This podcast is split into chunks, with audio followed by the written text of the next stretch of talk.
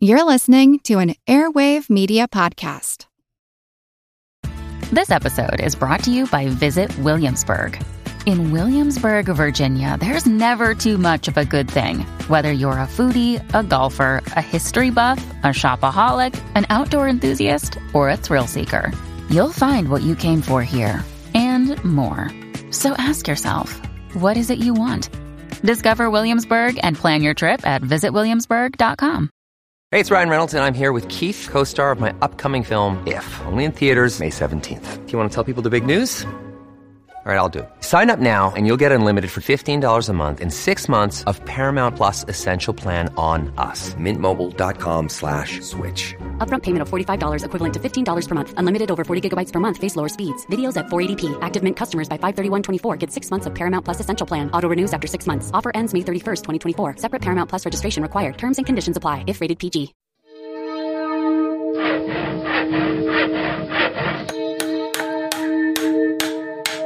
Monster House presents. Monster Talk is an independent podcast production of Monster House, LLC. You can show your support by subscribing to our ad free extended episodes at patreon.com forward slash monster talk. We want to grow our Monster Talk audience, and the easiest way to accomplish that is for listeners to leave us five star reviews on iTunes. Positive reviews have a huge impact and only take a moment. If you're able to look outside and you're in America, you're probably seeing leaves turning red and yellow as if the fires of the sunset and the gold of dawn have been captured in their crisp geometry. The nights grow cooler, the days grow shorter, and as we creep towards Halloween, some of us are thrilled with the prospect, even if others feel dragged towards the inevitable conclusion of the month. So it's fitting that today we're going to be talking about ghosts and anthropology with a researcher who's done much work examining the culture of ghost hunting in England. This topic fits nicely with some work we've been doing on our YouTube channel, which is youtube.com forward slash monster talk if you haven't been keeping up with that. Our guest is Michele Hanks. We really enjoyed talking with her, and we will be asking her back because her research so closely overlaps with our own interests here at Monster Talk Manor. Okay, enough of the preamble. Let's get on to the amble. Monster Talk. Welcome to Monster Talk, Dr. Michele Hanks. Yeah, hi. Hi. We're excited to have you on tonight. Karen tracked you down. Uh, oh, yeah. I came across your book, uh, Haunted Heritage The Cultural Politics of Ghost Tourism, Populism, and the Past. Yeah, very excited to have you on the show. Thank you so much for having me on the show. I'm excited to be here. This is going to be fun, I think. Uh, we, we love talking about ghosts, as, as uh, people who've listened to the show a while know. And it's always interesting to get a different mm-hmm. angle on it. But before we dig in mm-hmm. on ghosts, let's dig in on you. Who are you and why are you here? What? Those are good questions. Um, okay, so I'm Michele Hanks. I'm a cultural anthropologist. I teach in the writing program at NYU. I'm a clinical associate professor there. So I mostly teach people how to write. I'm especially interested in working with STEM writers and helping them communicate science to the public. But as a cultural anthropologist, I'm interested in sort of the occult, the paranormal. I'm interested in the tensions between science and religion and disenchantment. Mm. Um, yeah, so Speaking for a long language. time, I yeah. researched. yeah, all really good things. Um, yeah, so my research focused on ghosts and paranormal investigators for a long time. Um, more recently, it's been focused on psychics and um, in New York City. Michele, we're really interested in talking about ghost tourism. Um, so, wondering if you can tell us a little bit about the history of the practice and how far this goes. Yeah, it's so that's that's such a big question, um, and I'll try to do it justice. Um, so there's a really really long history of ghost tourism, um, and when I talk about ghost tourism, what I tend to mean um, is travel, especially commercial travel of any tier, intended to encounter ghosts in some capacity, either ghost stories or um, maybe a firsthand encounter with a ghost. Um, and so you can trace this back, you know, to like the 1630s. wow. Like I don't and, and and you know like there's a history of travel certainly not commercial travel like I don't know if you guys have read Peter Marshall's book Mother Leakey and the Bishop it's it's amazing it's that he's a historian who's talking about this one particular ghost story um, in um, Somerset, England, where this woman dies and she haunts her family, and it has to do with like who has property and who owns what. And it becomes this huge sensation. So, like, as soon as the ghost is reported, people from the village are flocking to her house to sort of hopefully get a glimpse of her. Um, the bishop from like the local like church eventually comes and tries to get a glimpse of her. So, like that, you could take that almost. I mean, Peter Marshall himself isn't interested in it as ghost tourism, but I think you could take it as an example of it. And if you look through, you know, like sure. the, the 1600s, the 1700s, 1800s, there are tons of examples like that where um, a haunting is reported in the newspaper and people flock to the site in hopes of seeing it. Um, there's like a really cool example from um, I think oh I'm gonna get I'm probably gonna get the year wrong, but I think it's like the 1840s um, in Sunderland in England. A woman dies and her brother is a sailor out at sea. Um, and you know she's you know being waked i guess in the church and her ghost is rising up every night to like go travel out to see where her brother is a sailor um, and oh. like thousands of people reportedly went to like went to the church to hopefully get a glimpse of her ghost making that journey. Um, so yeah like the historical records sort of full of moments like that. That's fascinating. There's there are tons of those kinds of stories. Like i, I know there's another one in um, like a london graveyard um, in the 1840s like someone apparently like rose from the dead and thousands would flock there um, hopefully to see it. Mm. um, so I think that like when we talk about ghost tourism, or when I, I guess when I talk about ghost tourism, I'm thinking about something a little bit more modern, even if there are these like historical ancestors to it. Um, I'm thinking about um, kind of commercial tourism, and I think it kind of emerges in the 20th century, like the mid to late 20th century. Um, and you can see early signs of it, like in the like in the in England in the early in the early 20th century. Like I think in 1913 there was a haunted house that was being sold, and a reportedly haunted house. And when it was being sold, like it was being marketed as a haunted house. They were like, you can use this as a guest house. Use the haunted to you know attract visitors. Um, which is really interesting, right? Like there's probably a time when ghosts weren't quite as welcome. Mm-hmm. Um, mm-hmm. But like by the 18, by the 1970s, there got, got gazetteers and like guidebooks to hauntings across England and the UK. Um, and from there in the 1980s, ghost walks or like haunted history walks start to form. Like there, you know, there are several still running now that have been running since the the 19 not the 1880s. Oh my goodness, the 1980s and yeah, and it really, really takes off in the 90s and early 2000s, right? More and more haunted history walks start cropping up across England in the, like the 1990s. And then in the early 2000s, the emergence of paranormal reality TV, things really kick up. Um, and so what I call commercial ghost hunts start to be offered. And my field work, my research is mostly in England. So I know more about the English context than I do the US one. But like in England, with commercial ghost tours, there are like a handful of companies that offer, you know, for like 70 pounds or 80 pounds or however much, you can spend the night um, in a haunted site. And then hopefully during the, the course of that like eight hours, you're going to amass evidence of the paranormal or ghosts or whatever you're hoping for. So there's this real experiential component that emerges in the early 2000s, which to me was really, really interesting. Yeah, it's got that participatory yeah. aspect to it. That's interesting. So it's such a long history in uh, England and and Britain and Europe of uh, ghost stories. So, uh, but it's it is so interesting to hear how far back this goes because I think a lot of people think, oh, this kind of thing was invented with uh, ghost hunters and it's the advent of reality TV shows. So that's really interesting to hear how far back it, it uh, goes into history. I see a lot of parallels because it's easy to track them with television shows and pop culture, we, we've frequently talked about how monster movies can influence people's experiences in the world and maybe shape the way they experience what might be a monster to them. Um, I'm wondering though if if maybe we've overlooked at least uh, maybe I've overlooked. I should be take this my own responsibility, but the the impact of the Edwardian and Victorian ghost story popularity. Like, I wonder how that tracks along with the rise in ghost tourism.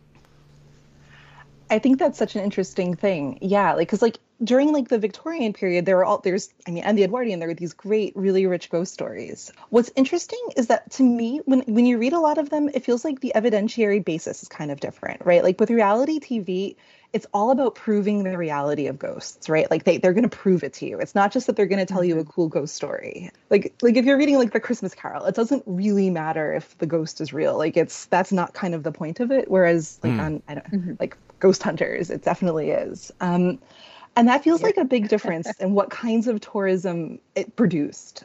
and so like I think for me like that link between like the reality TV in the early aughts um, and the emergence of like really concerted commercial like overnight investigation stuff that that to me is really interesting but I think definitely, I think there's definitely literature in Scotland for sure about how ghost stories, like like Sir Walter Scott's ghost stories, how they were used to attract people to certain destinations in Scotland.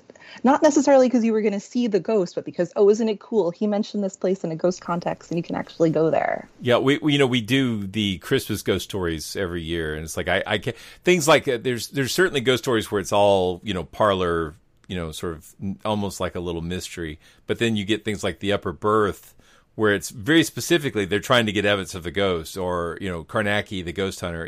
Anyway, I, it's, it's, more to explore. We'll we'll dig into that some more in further episodes. But it's not really why we asked you on. So I part, uh, kind of sort of sidelined you or uh, ambushed you, came out of the shadows with a ghost question that you weren't ready for. well, so much, so much to unpack here. But Michele, to begin with, we're interested in finding out how you became interested in ghost tourism mm-hmm. and paranormal investigations, particularly in the UK.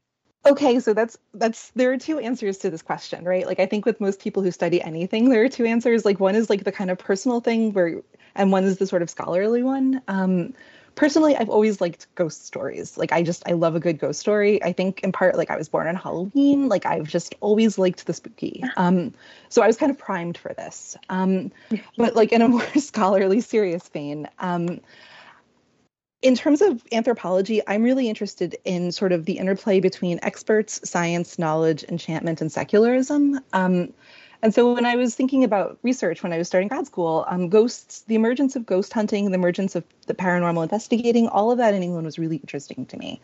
Um, in part because for so long there have been these narratives within like secularization theory or um, within like ideas about disenchantment that we're getting more rational, we're getting more scientific, we're banishing superstition. Um, and in anthropology, there's been really good work to kind of show the fault lines in that by looking at other cultures and looking at how like secularization doesn't work in certain contexts. It doesn't work it, how people resist it. Um, and there was less attention in the early 2000s to sort of how how that was happening in the so-called West, like like how people in cultures that were supposed to be secular and rational and scientific, how they were grappling with these things. So for me, the emergence of sort of paranormal investigating, like the reemer- like the popularization of it in the early aughts, was really really interesting. Like for me. Um, this idea that, like, oh, why are people in a country that's so scientific, that's so modern, why are they doing this? Um, so that became mm-hmm. kind of, yeah, that, that was my, one of the things that was interesting to me. And I picked England rather than the US, um, in part because of the kind of current climate in England. Um, so if you if you looked at England in like the early aughts, you've got on the one hand academic parapsychology. It's alive and well in England in a way that it's not in the U.S like University right. of Edinburgh, which is so interesting, right? Like that there are universities offering PhDs in parapsychology, that it's like kind of a vibrant research field.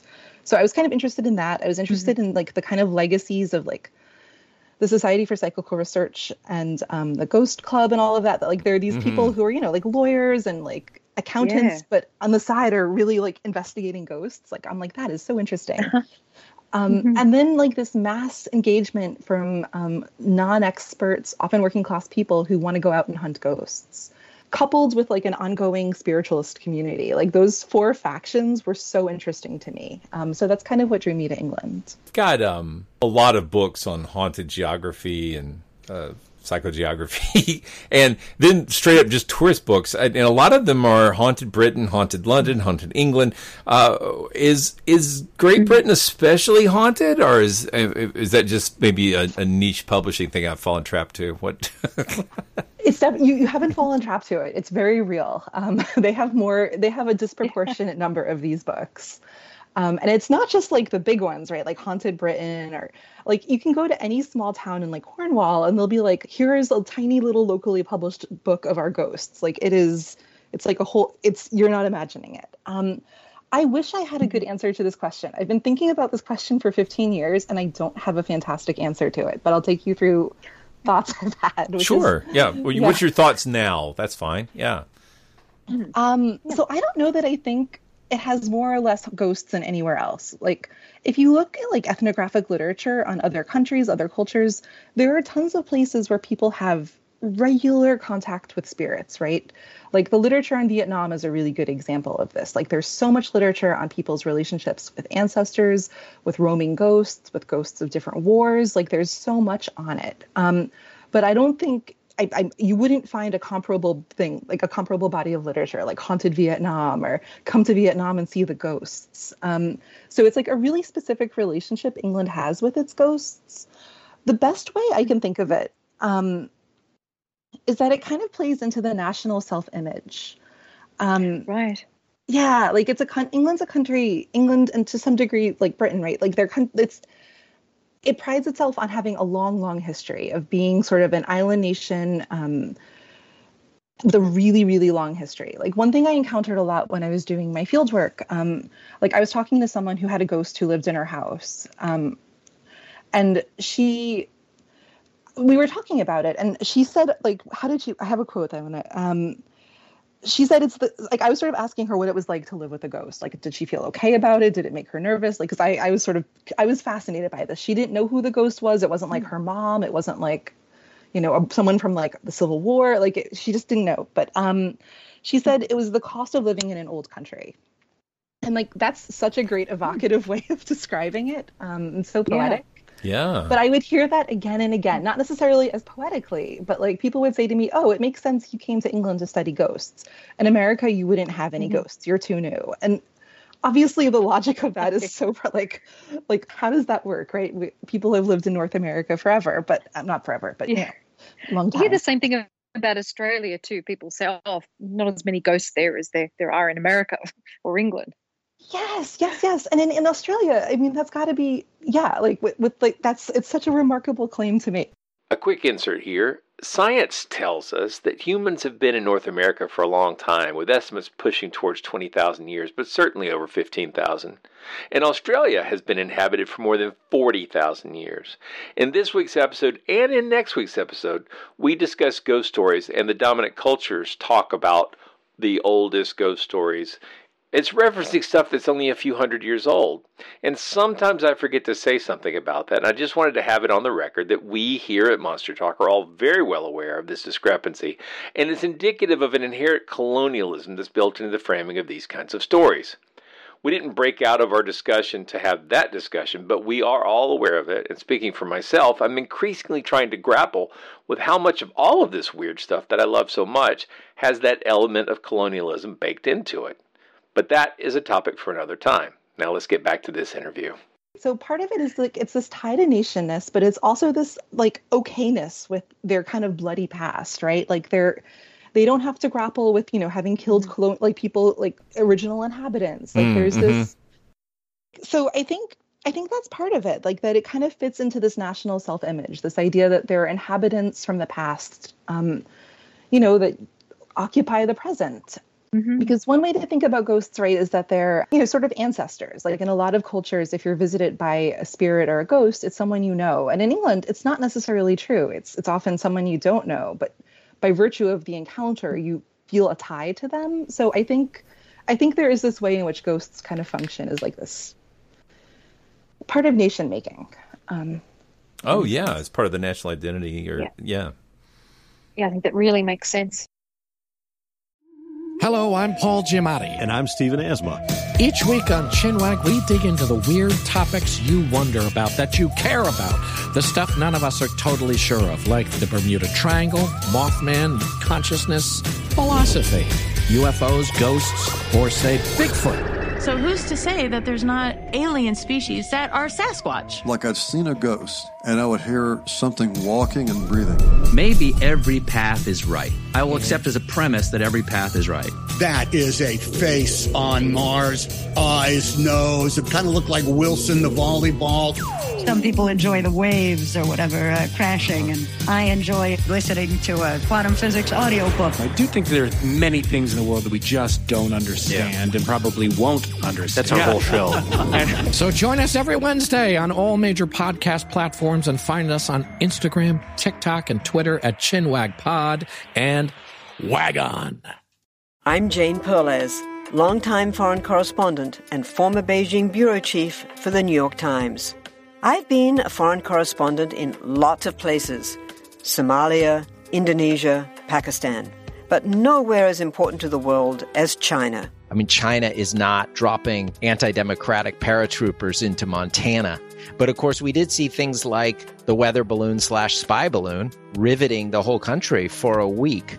This is Face Off, an eight part series in which we'll take you behind the scenes to key moments in the tumultuous US China relationship. We'll speak with a diplomat, a spy, a tech reporter, a US admiral, even Yo Yo Ma. Plus, my pal and noted China historian Rana Mitter joins the conversation. We'll look at what's driving the two nations apart and explore whether anything can help bring them back together. Face Off launches April 9th.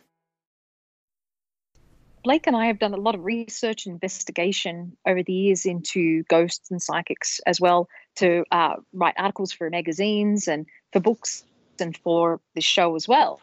But you're very interesting in that you've done this from a scholarly angle.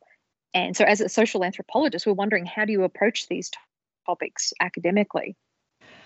Um, so, for me, first and foremost, as an anthropologist, I'm not interested in questions of whether or not ghosts are real. Um, anthropologists tend to try to approach things through the lens of cultural relativism. So, like, kind of looking at a culture's prac- a culture's practice practices in its own terms, um, and that's very mm-hmm. much what I do with ghosts. Um, like in my personal life, I might be deeply interested in whether or not ghosts are real or not real, and have my own ideas about it. But I try to keep that pretty, pretty separate from my research. And so, in terms of difficult like, to do, Yes, definitely. Especially because when you're doing fieldwork with people who are really invested in the reality or unreality of ghosts, there's this impulse to want to either prove things mm-hmm. to you or disprove things to you, um, which can be weird and uncomfortable. Like, I remember I was with a medium in Manchester and I was trying to interview him and he kept being like, okay, I'm getting, I'm getting a spirit. Is your grandfather? And I was like i'm like i have i can i just want to ask you my questions. Oh my goodness. Um, so that kind of impulse it's really interesting ethnographically in retrospect but in the moment it was really awkward. Um, mm. but in terms of methods um, as a cultural anthropologist i rely really heavily on participant observation. Um, so, and Clifford Geertz kind of famously called that like deep hanging out, which is both kind of cheesy and fun, I think. Um, it's the idea that if you want to study a culture, you have to try to ingratiate yourself, be part of the culture to the degree that they're willing to welcome you. Um, so you do formal things like surveys and interviews, but like mostly you try to hang out and become part of the scene. So for me, that meant participating in paranormal investigations that were both like you know tourist but also non-tourist. So I, I, I I hung out and I talked to and interviewed and got to know over time um, paranormal investigators, people they worked with, mediums they worked with, um, and just try to sort of become part of their social world. Um, and I think the advantage of that kind of method is you get to see the messiness of something in a way that you don't necessarily get to do if you've just interviewed one person once or um, you know conducted a survey. Both both are great important research methods. They just bring to the surface different kinds of evidence and different kinds of details. Um, so yeah, yeah, that's how I approached it. Um, Very interesting. So, how does ghost tourism in particular fit into this the larger idea of what we've been calling dark tourism? I, I, I know that like we, have talked before about uh, Jack the Ripper and some other cases, and and I believe if, if I remember correctly, they were actually doing tours of uh, that area even while the murders were still happening. Like not like at the same minute, but I mean like during the same you know contemporaneous period of time. At that time, yeah. yeah. Yeah, I read that too, which is absolutely wild and kind of not that surprising. Like if you think about Princess Diana's death and like how quickly people made that a site. But yeah, in terms of ghost tourism, I think I've seen some some tourism scholars explicitly consider um, like ghost tourism part of dark tourism. Um, and it makes sense, right? I think like one of the bigger definitions of go- of dark tourism is right, like tourism to sites of um, death, dis- dis- death, disaster, and suffering. I think, and so yeah, like ghost tourism could definitely fit within that umbrella. Um, and there is something the critiques of dark tourism, right? Like the concern that it, it it sensationalizes something really horrible and sad. I think those some of those criticisms are very reasonably lo- they are very reasonably applied to ghost tourism. I think what distinguishes ghost tourism, at least some forms of ghost tourism, is the sort of emphasis on almost spiritual transformation. Like there are people who will buy something like a commercial ghost tour, right, where you're spending the night in a haunted place, and like the death. I mean, there's always death if you're talking to a ghost, right? Um, it is kind of a prerequisite. Yep, yep. unless something yeah. really surprising is happening. Comes along with the job. Yeah. um, yeah, yeah, like it's like it's there, but it's not necessarily like they're they're ghosts I've seen people get in contact with who just kind of died of old age and are there to have a chat. And the emphasis for the people talking to the ghosts seems to be more getting proof that ghosts exist, proof that there's an afterlife, proof that um, there's something outside of what we understand about the natural world. Mm-hmm. Like there's this kind of search for truth, search for spiritual encounter that's part of it that I think distinguishes it. I think it, it's it's it's definitely a cousin of dark tourism, but I think it's an uneasy cousin because of that. Um, you know, we've talked about that. I think on the show, the the idea that um, like on the one hand, ghosts are scary. We're scared. We don't want to be bothered while we're sleeping. We don't want to be surprised by something weird or mysterious popping out of a wall or out of a shadow. On the other hand, if ghosts are are a continued consciousness existing after death, that's really a powerfully positive message. So mm. it's a it's a it's a, it's there's like yeah, it can be spooky, but it could also prove you know eternity. So I, I you know it's it's a mixed bag, but I I am curious mm-hmm. though in your research. And this is not directly related to what I was just yakking about, but when when you're like talking to people after these tours, does does part of your research include asking them? I know this is really a hard question, but why are they doing it? Like, what what what is their motivation? Like, how do you seek out information about people's motivations without effect. I mean, like that seems one of those observer effect is going to be really difficult if you're trying to find out that. Yeah. So there were kind of two sets of people I came to know through my research. One were sort of people I knew on a more long term basis. They were people who tended to be involved in paranormal investigation for many, many years. They weren't necessarily involved in ghost tourism, but maybe their like local team sometimes did a public event. So they kind of ran a ghost tour, but like maybe once every two years. For them, I got to understand their motivations, I, I think, reasonably well. And in part of it, it was just kind of knowing them over time. The other set of people were people who I might know for a night and I might meet up with once or twice afterward, but there was kind of a, a, time limit. In terms of what I found out about why they're interested, there were two big things. For some people, they had lost a loved one and they wanted to know about whether or not ghosts were real, whether or not an afterlife was real. Um. And so some of them had attended spiritualist churches beforehand, some of them had visited mediums, and they were kind of uncompelled by that. And they were attracted to either ghost hunting, paranormal investigation, ghost tourism, because they, they perceived it as more scientific and more rigorous, more evidence more evidence based. Um, so they were hoping it would kind of give them insight that they hadn't received. And so some people start that way and then end up in a very different place. Like one of my closest interlocutors, um, started that way. Her dad died, and she was like, she was really up, like it was a very traumatic event for her. Even though he was an older guy, it just it just it was you know it, it was upsetting for her. And you know she started out really wanting to prove that ghosts were real, and over time she became kind of pretty skeptical. And she was like, I'd love for them to be real. I'd love that, but it's probably not the case. The other set, they're interesting. So, on the one hand, they really like science, they really like technology. On the other hand, they're really skeptical of orthodox knowledge, orthodox science. Um, they think there's more to the world that they don't know, and they don't think they think scientists are either like actively not pursuing it or just because of research funding aren't pursuing it. And so it's up to them to go out and kind of gather this evidence. And so that that's another segment. People who are just kind of motivated by a desire to know kind of like is there something paranormal? Is there something beyond the scope of what we know um, and sometimes they've had kind of like uncanny encounters, not like hauntings per se, but just something unusual um, that sparks it. But like it's driven by this kind of desire to know. Yeah, those are the two big things. Mm, mm-hmm. That makes sense. I think those are lots of the, the kinds of stories that we've heard from people over the years as well. Just, you know, doing things on the scale that we do. We'd like to hear a little bit more about your findings, and you've been doing this for quite some time.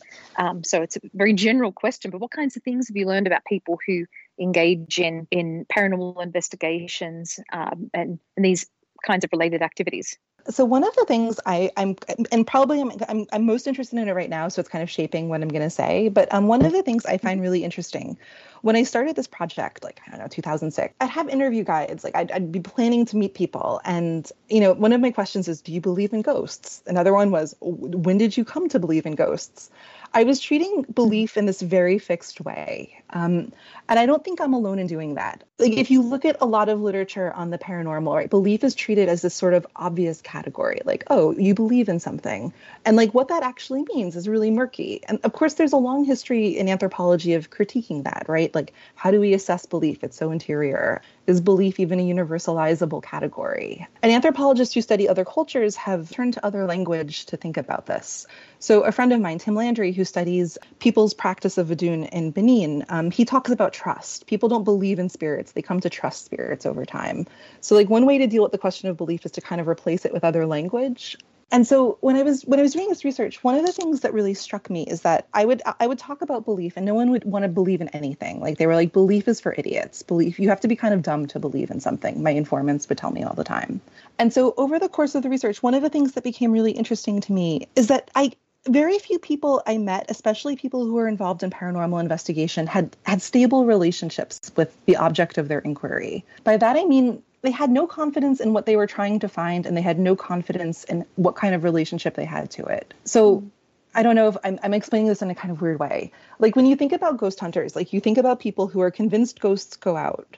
They're convinced ghosts exist. They go out mm-hmm. they find evidence and it proves to them what they already thought. Yes yeah like that's like a really pervasive assumption about them and I, I, I think i shared that i think i had that and what i found is that the practice of doing paranormal investigation for so many people actually led to really profound doubt. Um, and that doubt, for me, is the most interesting mm. thing I discovered. That, mm. like, hmm. people, even people who go out ghost hunting every weekend, like, their relationship with the object of what they're studying, if ghosts, the paranormal, whatever they call it, it's so much more tenuous, it's so much more flexible, it's so much more changing. So, maybe, like, an example would help. Like, so I was someone one of my closest informants he desperately he was like yeah i don't think ghosts exist but it'd be cool if i found the evidence and so one night i couldn't go to a mm-hmm. particular event and he texted me at like 3 a.m and was like you have to come talk to me tomorrow i have i'm convinced i saw proof I'm, I'm i was like okay this is great this is the kind of thing as an anthropologist you're waiting for and i get there and he's like no i, I, I was wrong you know i I thought in the moment I was I thought I saw something. I thought I had a photo, but you know, looking back on it, it's just it's blurry. I didn't do the right thing. Like he was full of like self-recrimination almost. Like he was like I just didn't act as a good scientist would. I didn't look at the environment. I didn't take enough pictures. I didn't and so he was in the aftermath, angry at himself, angry at his teammates, but he wasn't convinced. And like he wasn't an anomaly. Like that was the story I'd hear over and over again. People would see something during an investigation and be so excited and so like, oh my God, it's a ghost. Um, but then, you know, like on the car ride home from the investigation, they'd be like, ah, well, that wasn't really enough, was it? I mean, it was cool in the moment, but what does it really mean? Hmm, mm-hmm. And so, like, yeah. that kind of ambivalence, to me, that's so interesting. Um, and so, one of the things I've been trying to do in my work is try to chart, like, what produces that? Like how do you end up in a position where you're having such an extreme state of doubt? Because you know scholars mm-hmm. have shown it's it's not hard to convince yourself something's real right? People like there are psychological mechanisms yeah. um, practical ones. So like why can't they almost? So yeah like the presence of doubt the pervasiveness of doubt that was for me the most interesting thing. That's yeah that is really interesting. And i think just on a personal note my husband does a lot of the kinds of things that that, that we do. Uh, but he really started from a position of being a believer, and over time, I think encountered a lot of those kinds of uh, experiences and situations that you're talking about here to eventually become a skeptic. I think that is a path that a lot of people do take. I think um, Blake, in some regards, has taken that same path too. Yeah, uh, maybe yeah. more in, in terms of religion. Um, but yeah, I think that is it is something that we see a lot, and it, it is just really interesting when when people do have this self doubt and and have these you know falsifying experiences. Be very yes. powerful. It's hard. Like it's really hard. I would see people like people who over time I became I think you know friends with outside like and they would just be almost like tearing their hair out after an investigation like i had this experience in the space of the investigation but now in the sober light of day i don't i don't think that made sense but why in the moment did i think it made sense what what do i do with this now mm-hmm. it's it was very it was a very destabilizing and kind of yeah and also hard for them like hard like i think all of most people i met would have preferred you know they take a picture of a ghost and it look like a person and it just be totally perfect and convincing but you oh know yeah, that a real happen. cognitive dissonance. yeah yeah yeah exactly exactly Well, you, you've been doing work in anthropology, but you've also been doing work in writing and communication. And I, we've talked a lot on this show that how important narrative is. Like that, none of these monster stories would exist without the structure of story itself. And I guess what I'm curious about is, do you think the places that are successful with their ghost tourism is that tied to the kinds of stories that are there or do you think it's tied to the sort of the feel of the place like what, what do you think is probably the more uh, effective mode of like getting a place to have a successful ghost tourism business? So that's such a good question and i don't i'm going to have an unsatisfying answer because i think both are equally productive oh well that, that could be the answer. I mean it, it's, and it probably is always going to be some kind of complicated mix right? I, I just I wonder yeah i'm just curious about that.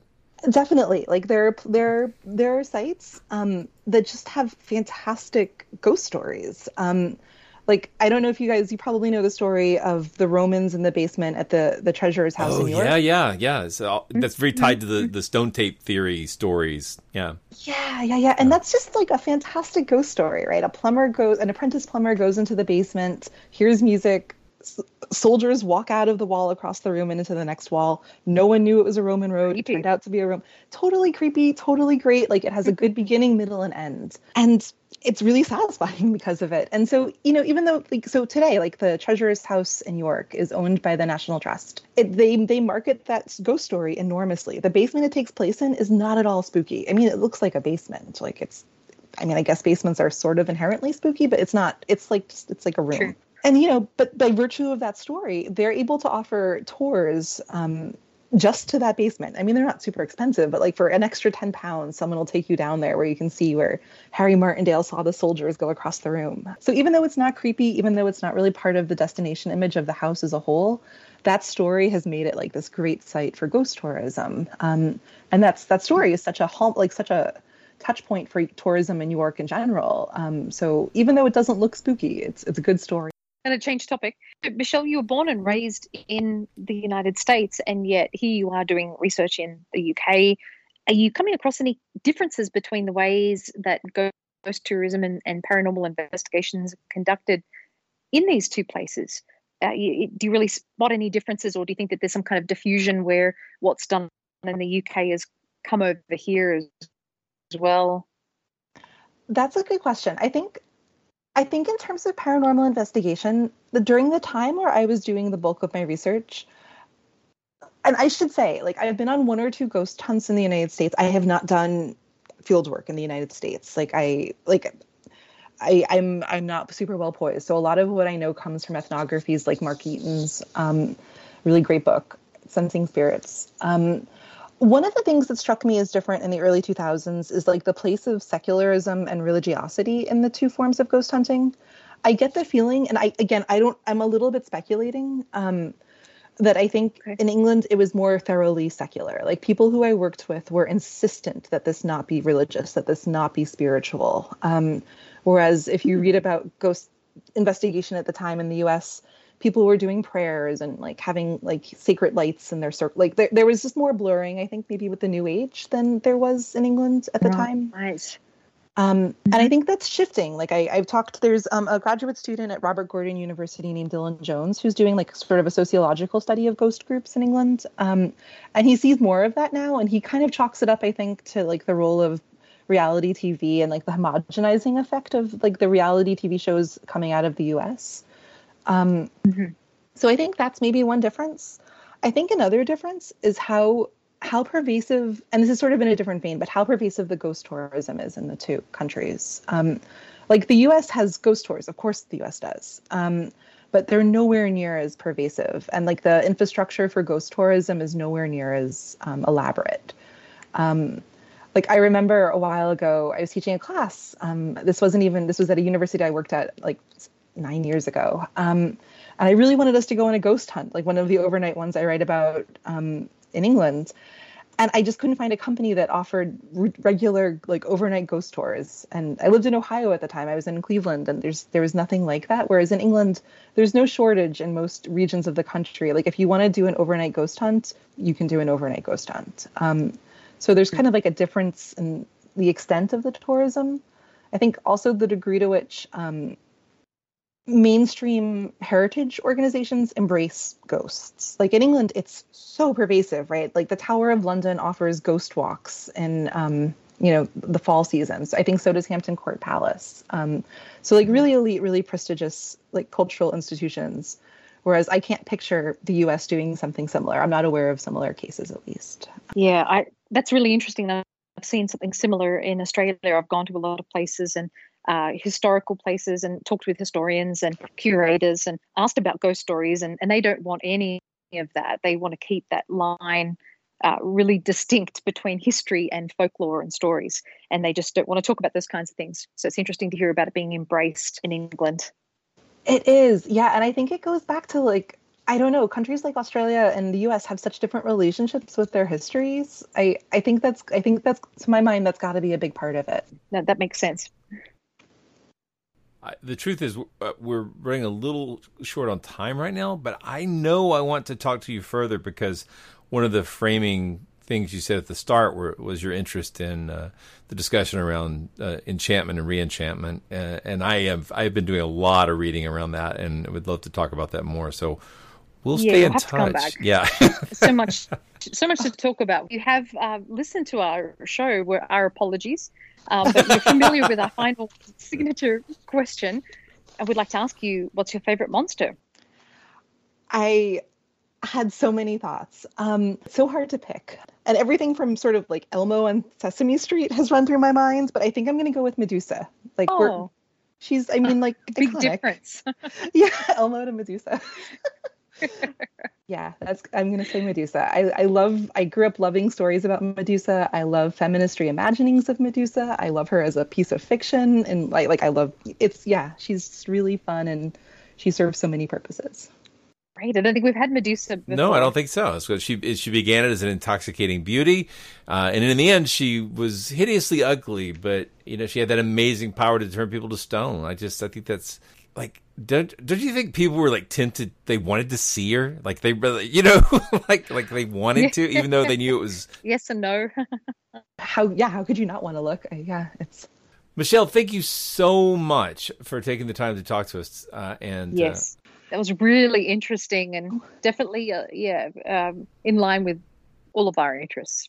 Very cool this was so fun. Yeah, thank you. We're going to come back to you. We're going to have to talk to you more because I, Yeah, I I've got so many questions touch. running through my head right now that I want to chat about, but we just don't have the time tonight. yeah this should come out just in time really for the halloween lead up so this is perfect Yeah, Yay, that's spooky season. Who doesn't and uh, that? and birthdays. happy, happy, birthday! for halloween Thank you. All right, have a good night. Yes, you too. Bye. thanks michele you take care bye-bye bye blake Monster Talk. You've been listening to Monster Talk, the science show about monsters. I'm Blake Smith. And I'm Karen Stollznow. You just heard an interview with Michele Hanks about her research with ghost tourism in England. We'll definitely be asking her back because her other research around the ideas of disenchantment and reenchantment is a topic of profound interest to the show. One more quick note. As we were finishing up this interview, we were running a little bit short on time, and I failed to make a comment around that last bit of discussion on whether or not heritage sites encourage ghost stories in the United States. There's definitely a time when this was less common, but prior to the pandemic, my colleagues in the, I don't know, what would you call it, the pro reality activism world had been noticing an uptick in the number of museums and parks that were cashing in on that creepy commerce theme. Everything got scrambled during the past couple of years, so I don't know how long it'll be before anyone can make a fair assessment of what's a real trend and what's just noise. But it surely felt like more heritage sites in the United States were heading in that direction, and I apologize for not mentioning it during the interview. If all goes well and we get Michele back in the future, I will want to follow up on that with her. We hope you've enjoyed this episode of Monster Talk. Each episode, we strive to bring you the very best in monster related content with a focus on bringing scientific skepticism into the conversation. If you enjoy Monster Talk, we now have a variety of ways to support the show, all with convenient links at monstertalk.org forward slash support. That's monstertalk.org forward slash support. We have links there to our Patreon page as well as a donation button. Another great way to support the show is to buy books from our Amazon Monster Talk wish list, which directly helps us with our research. We love used books very much, so don't feel compelled to buy new ones, and we love Kindle so we can share our digital libraries with each other. And finally, without spending any money at all, you can support us by leaving a positive review at iTunes or wherever you get your podcasts. Positive reviews help keep us visible in iTunes, which is a great way to help us find new listeners. And please share our show on your favorite social media platforms. Monster Talk's a proud member of the Airwave Media Podcast Network, home of such shows as Big Picture Science. Good job, Brain. And My History Can Beat Up Your Politics. If you'd like to advertise on the show, contact sales at advertisecast.com. Monster Talk theme music is by Peach Stealing Monkeys. As always, thanks for making us a part of your listening life.